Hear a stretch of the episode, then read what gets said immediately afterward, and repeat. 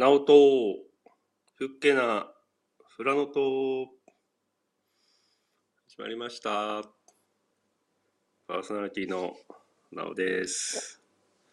よろしくお願いします。えー今日は12月の、えーっと、15日土曜日、朝でございます。えー今日の富良野はマイナス15度。寒いですね。寒いです。えー雪で真っ白なんですけれども、全然雪が降っておりません。どのくらいかな？くるぶし超えた、うん、ぐらいかな。全然降ってないので、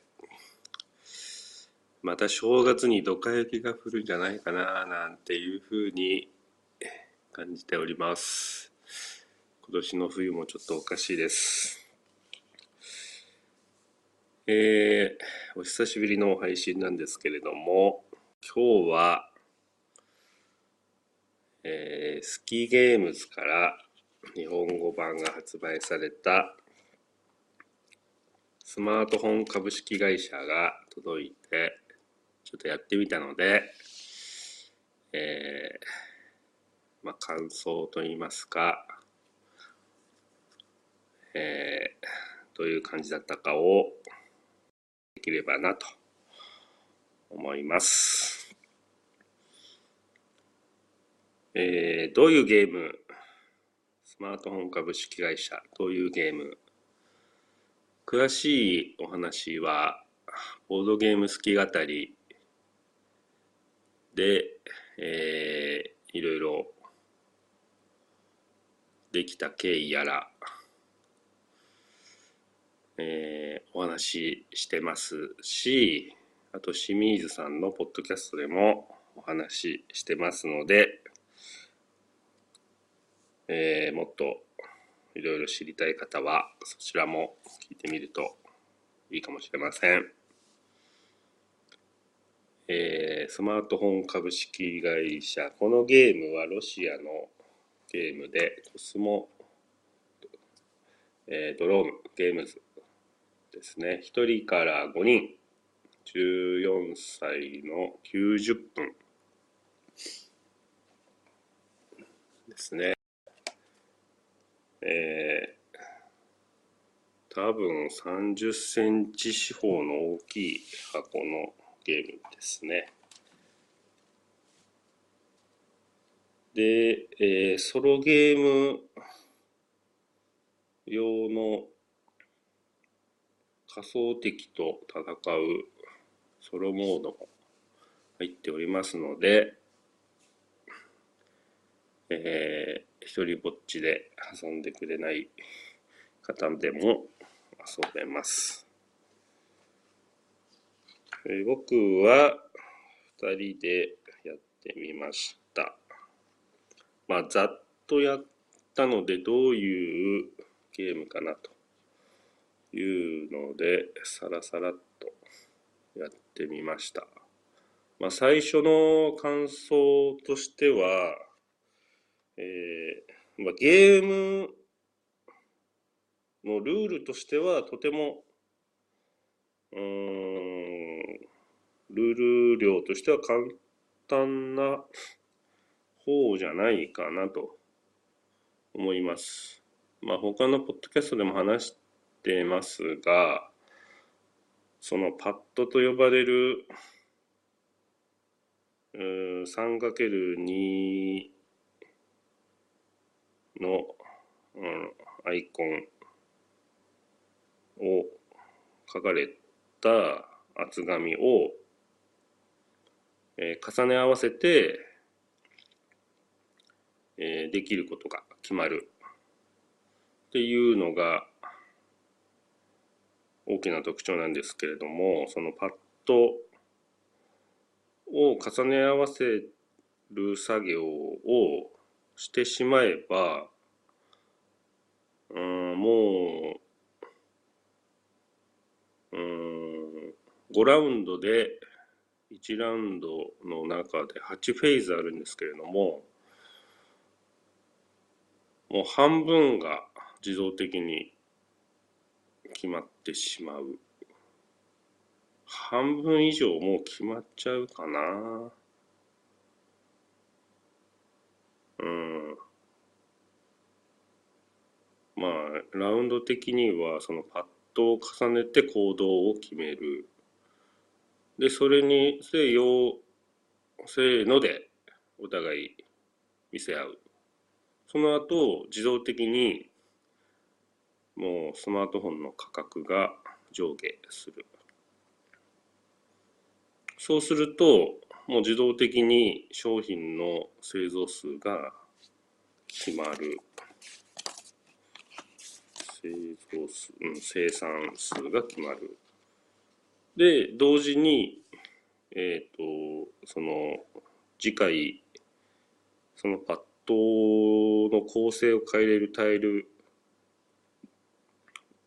が手に入ったり入らなかったりするんですけれども手に入る人入らない人人も自動的に決まってでその時にもう価格調整によって手番順が自動的に決まるのでえっ、ー、とそのタイル5個の中から手番順からどんどん1枚ずつ選ぶ。で、それが終わったら次開発、研究、技術の開発。その置けるコマ数もパッドの重なりによって決まってるので、えっ、ー、と、6個の開発の中からどれを開発するか置いていくと。で、まあ、その開発も、まあ、0だったり、1だ、0からまあ4、5、0から5ぐらいかな。多分これ前半にどんどん置いて、で、技術の開発をすると、まあ、早い者勝ちで勝利点もらえたり、特殊能力が手に入ったりするので、多分これは最初の方のに早い者勝ちがあるんじゃないかなと。で、その技術の開発をしないと、この後説明するスマートフォン売るときの幅も広がらないので、まあ前半はこれの取り合いかなと。まあその他にもいろいろ並行してやっていくんですけども、その置く場所も6箇所に何個振り分けるか。その個数もパッドを重ねた段階ですもう決まってるので、まあ、3個なり4個なりを置いていくと。で、次に、えー、っと、物流フェーズがあって、そこにトラックのマーク、これもパッド重ねた時に、見えてる個数分だけ、えー、世界地図のマップの方に散りばめられるんですけれどもそれももう自分の都市とつながってる都市にどんどんどんどんこう増やしていって物流網を広げていくんですけれどもでそれももうどことどこつながってるかっていうのがもう書いてあるのでそれもまあ見えてるトラックの分だけコマを取って振り分けていくと。で規定数たまるとそこの土地での販売権を取得してでまたその土地からつながったところにどんどんどんどん広げていけると。で基本的には基本的にはっていうかまあ絶対かなその販売網を獲得したっていう印のビルを建たないとその土地での販売ができないので、まあ、それも広げていくと。で得点源が広がるので、まあ、これも相手との競争になるかな。でその販売網を広げたら次第7フェーズでえっ、とその生産したスマートフォンの販売数がもう手元にあるので、それを手番順の AI 順に従って各地に生産したのを販売していくと。で、販売していくのはその土地、都市の左から順に販売できるものから埋めていくと。なので、販売できるものから左から順に埋めていかないといけないので、一番右端のやつだけ売りたい。左端から埋めていって売れるのに一番右のやつだけ売りたいとかはできないので、えっ、ー、と、その戦略を、うんと、考えないといけないと。で、いろんな都市に置けば置くほど、うんと、ここでちょっとエリアマジョリティもちょっとあるので、いろんなところに散りばめて、いろんなところから点数をもらうっていうこともできるけれども、その一つの都市でのエリアを、エリアマジョリティを取らないと、ちょっとしたボーナス点も取れないので、そこで相手との絡みが多少出てくるかなと。多少っていうか相当出てくるかなと。で、同点数の場合は早く置いた人の方が点数1位の権利があると。で、1位になると書かれている点数がもらえるので、あの人はどこを置ける権利が自分と同じエリアに置ける権利があるから、あの人置かれると、俺が1位入んないから、ここは半分以上置いておこうかなとか、で、いろんな人が置けば置くほど1位の人の点数も高くなるので、まあ、誰かいろんな人が入ってきてほしいんですけれども、で、その基本的にはその一つの都市には自分の一つの、一つのコマしか置けないので、自分で一つのエリアにどんどん立てて点数を伸ばすっていうこともできない。まあ、ビルのコマを置いて点数、基礎点を上げることもできないので、まあ相手とのこの絡みが生まれてくる。これは早いもん勝ちなんだけれども生産数がある程度決まってくるので置く駒ももう決まってくるので闇雲に置い一箇所に固めておくのか散らしておくのか。あ相手のどの技術ができているのかできていないのかも見ながら相手の個数も見ながらです。ねここもちょっと考えるかな。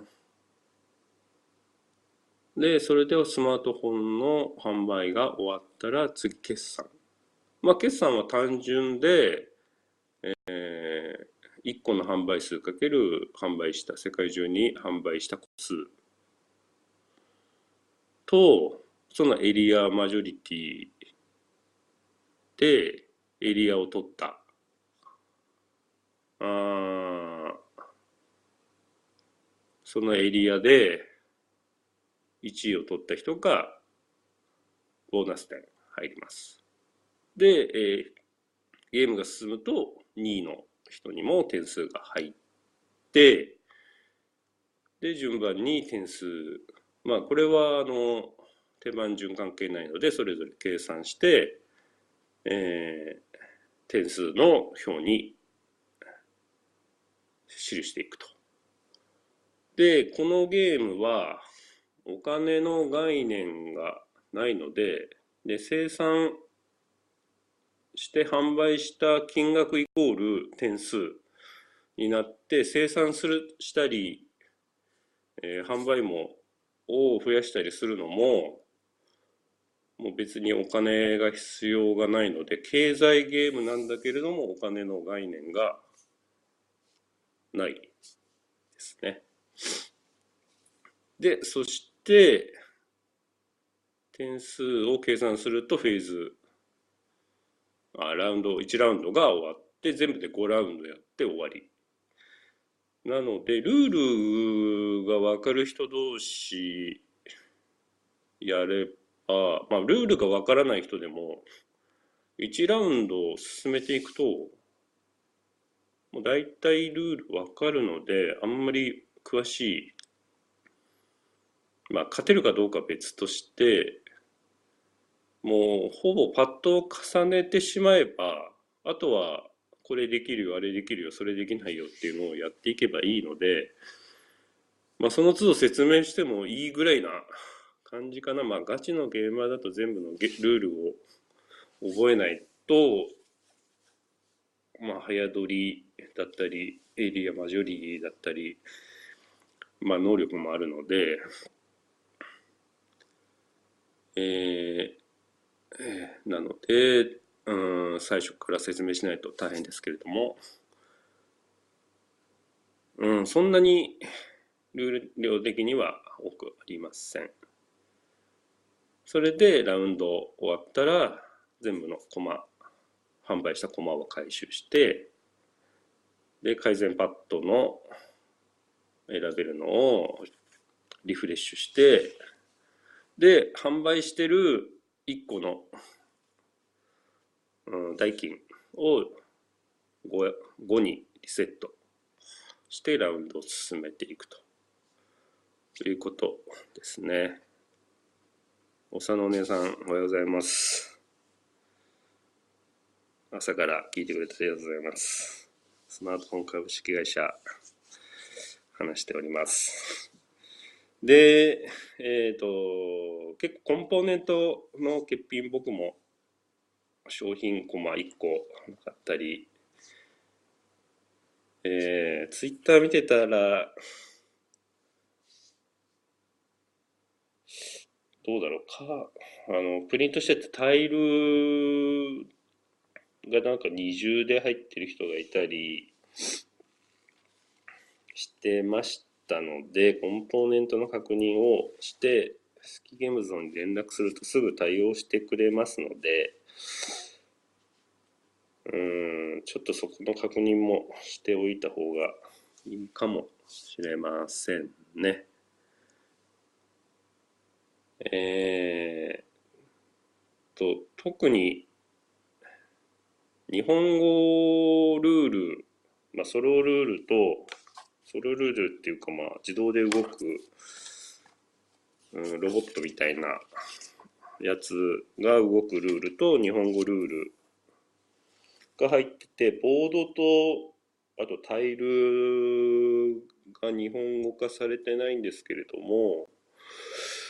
うん、全然不便は感じないかもしれませんね。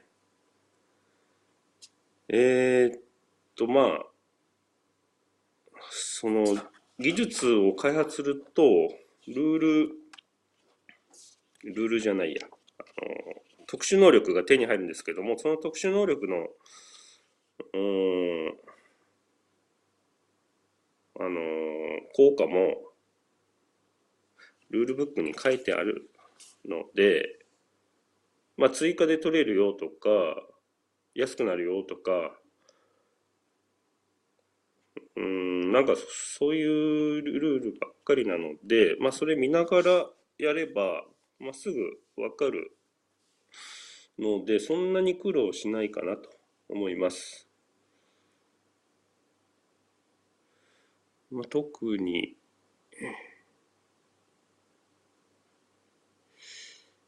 そうですね。佐野姉さん、えー、最初から聞く、聞いてもあれなんですけども、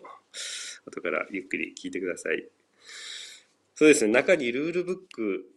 入ってるので、助かりますね。これ結構、ページ数が、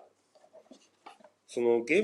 文の方のページ数が書いたんですけど、日本語版だとページ数書いてないので、何ページ見てくださいって言うとちょっと困るんですけれども、だいたい24ページ、まあ表紙とかも入ってるんで、20ページぐらいですかね。まあほとんどアイコンの説明とか、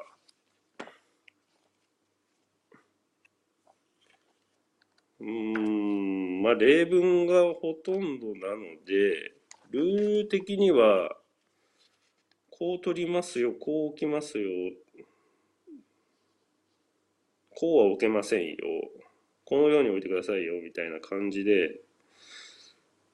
なんかあんまり例外、まあ例外多少あるんですけれども、まあ素直に読んでいけばいいんじゃないかなと思いました。うん、ルールは簡単ですがも、まあ相手との絡みがあるので、ちょっと勝ち方、多分上手い人は上手いんじゃないかなと思います。もう早い取りのエリアマジョリティで、うん、で、あと、パッドを重ねたらもうほぼ自動でゲームが進んでしまうので、そのパッドをいかに重ねるか。で、パッドを重ね合わせ、1マス重ねる、2マス重ねる、3マス、4マス重ねるっていう風な選択肢があって、裏表、2枚のパッドの裏表を使って重ねていくと。で、その他に改善タイルを上に乗せていって、マークを変えながら、えー、自分のできることを決定していくので、多分そこをよく考えないと、もうどうしようもない、なんないのかなと。で、パッドを重ねれば重ねるほど生産数が増えると。で、重ねないようにしていくと、できる、その、コマボード上に置くコマの数が増えていくと。まあ、やれることが多くなっていくんだけども、重ねないと、スマートフォンの生産数が伸びないと。で、後半になってくると、もう、あのー、大量タイル、生産改善タイルっていうのが、どんどんもらえるので、もう、パッドを重ねてその上にどうそのタイルを置くか。で、一発命中 P さんのブログを読んだら、その生産改善、生産改善タイルはもう置き放題で、えっ、ー、と、生産改善タイル同士は重ね合わせられないので、もう置き放題なので、どこをにどう置くか。もうなんかテトリスみたいな感じで、もう元のパッドのアイコンはもうあんまり気にしないでも好きなように置く感じになるかな。で、しまいにはそのパッドをはみ出しても置いてもいいよと。すべてのその生産改善タイルをはみ出しても置いてもいいよなんていうことが書いてあるので、もう何が何やらわからない状態。もう後半にはもう、あれもしたいけど、これもしたいけど、こんな風に伸ばせばいいのかななんて思いながら、もう、コマをいっぱいこう置けるようにしたところでもう置く場所も後半なくなってくるしあんまり活躍しないかもしれないけれどもまあ好きなようにけるのでまあ前半は値段を下げて早めにいろんなところを取って後半は高めに売りたいからうん、1個あたりの個数を高めにして、多少手番数遅れても、いっぱい置くのか、まあ後半になれば、売る場所も限られてきちゃうので、早めがいいのか、まあ、結構これ5人やったら大変なことになるんじゃないかな。後半手番ものすごく 不利なような気もしますね。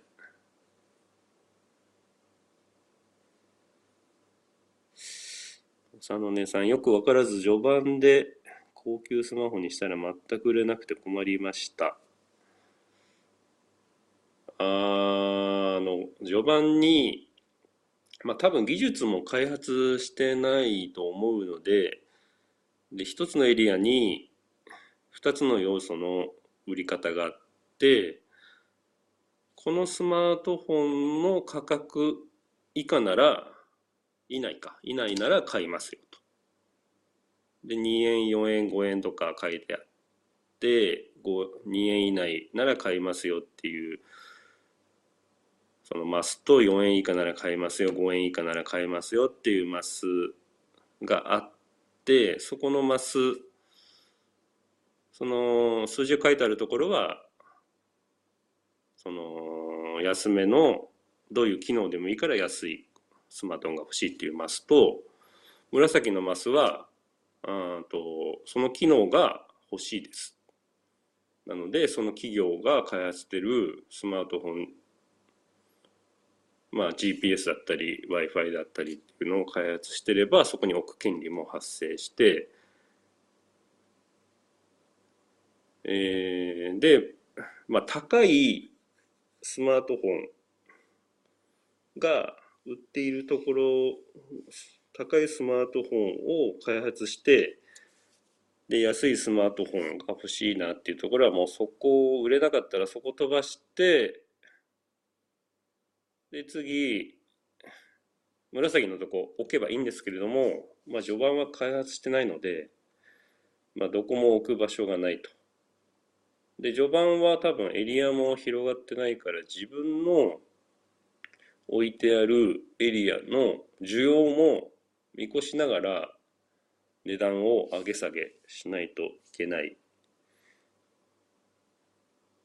ので、後半になるとあんまり関係なくなってくるんで、まあ、手番数の値段の上げ下げを意識してる感じなんですけども多分序盤はやっぱそういうニーズをある程度考慮しないと売るエリアも少ないのでなかなか売ることができないんじゃないかなと。でその売る時のけ、うん、どういうふうに売っていけばいいか一つのエリアでで売るマスが4つなり8個なりいろいろあるんですけどもその右から順番に埋めていかないといけないっていうのがちょっと分かりづらいかなと。うん、右側にもう置けないと左側に伸ばしていけないような。なので、右、右から順々に打っていかないといけないような雰囲気もあるんですけれども、これ多分、右に売れるのがあるのに左に伸ばしていくなっていう意味だと思うので、もうまずはもう値段を高く売りたかったら開発をしていけというような感じになるんじゃないかなと。もう僕はもう手番数、手番数じゃない、もう手番、先手番がやっぱ有利なんじゃないかなと思っても、もう3円でも2円でもいいので、とりあえず下げて、やりたいことを先手番でやってっていう風な感じですかね。あとエリアでの1位をなるべく取るとか、いう風なのを考えながらやりましたかね。うーん。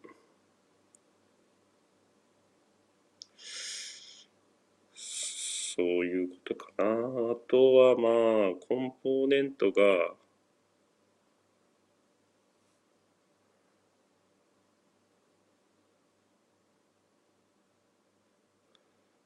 長野根さん、赤いゾーンから先に置いていくだったと思います。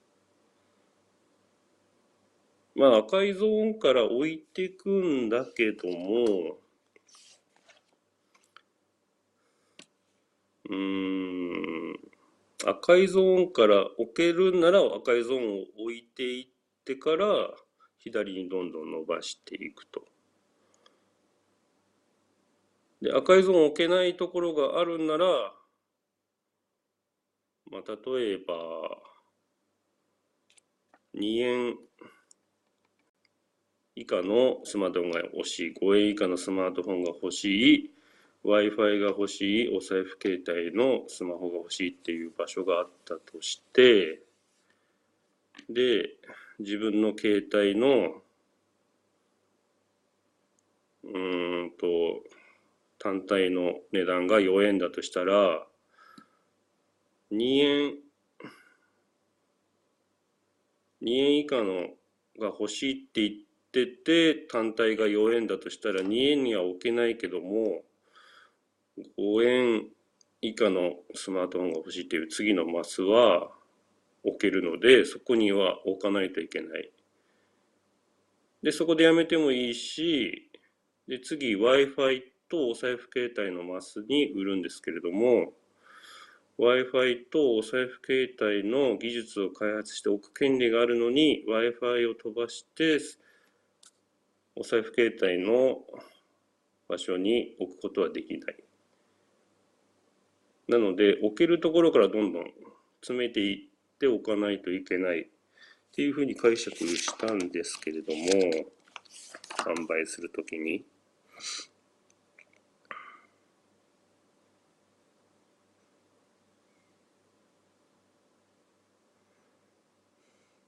どうでしょうかね。多分なんかそこがね、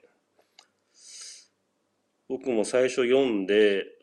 何回か読み直したルールでしたね。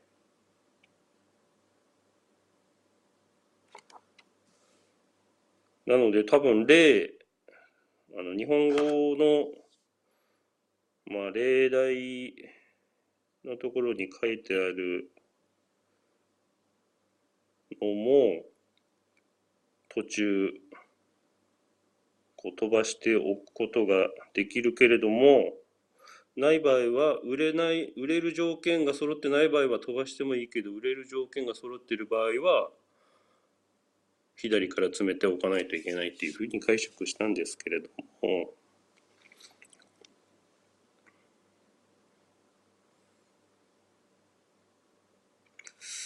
どう？だから高い商品で売るぞって思ったら商品その技術開発をすれば置ける。じゃないかなと、まあ、赤は飛ばしてっていう。まあ置けないのに好きなようには置けませんよと。置けるのにか。置ける、その地域で置ける権利があるにもかかわらず、好きにどんどんどんどんここは売らない、ここは売るっていうふうにはできませんよと。いうことじゃな、ないのかなと思いました。どうなんでしょうか。そう理解したんですけれども。なんかそこがごっちゃになるような感じがしたなっていうことはありましたね。角伝さん、おはようございます。こんな朝早くから聞いてくれてありがとうございます。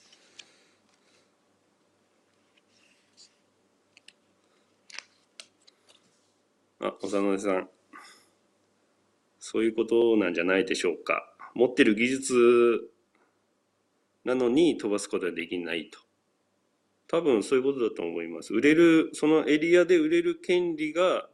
売ることができる権利があるのに、そのマスを飛ばして、次のマスに、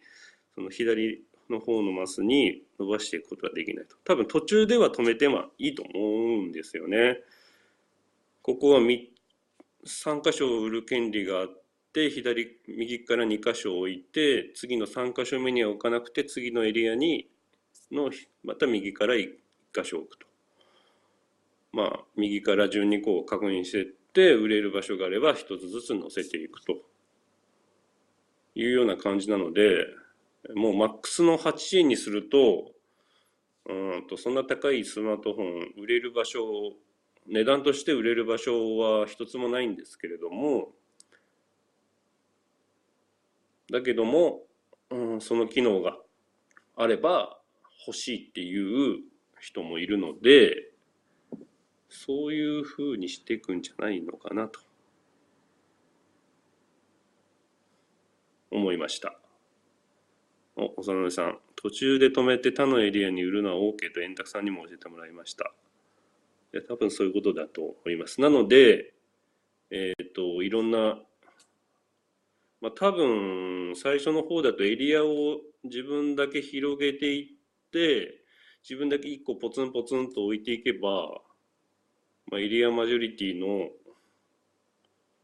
うんと点数も入っていくと思いますね。まあそんなことはならないとは思いますけれどもなのでどれだけこう販売世界中に販売を広げてエリアを取れる場所を事前に広げておくかっていうのも重要な気がします。いや、本当に技術を伸ばすのか、エリアを伸ばすのか、生産数を広上げるのか、そういうのを考えないといけないんじゃないかなと思いました。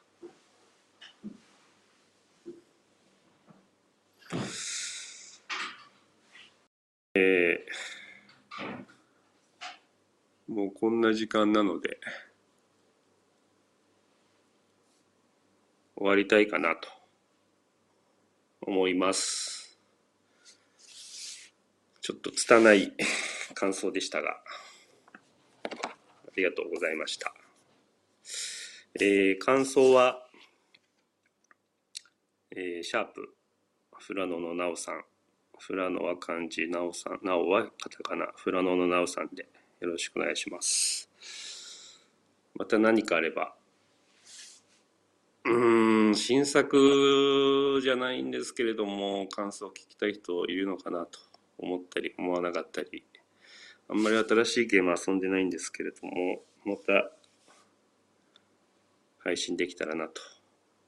思います。なんとかやっていきたいと思います。それでは皆さん次回お会いする日を楽しみに。ありがとうございました。それではまた、したっけね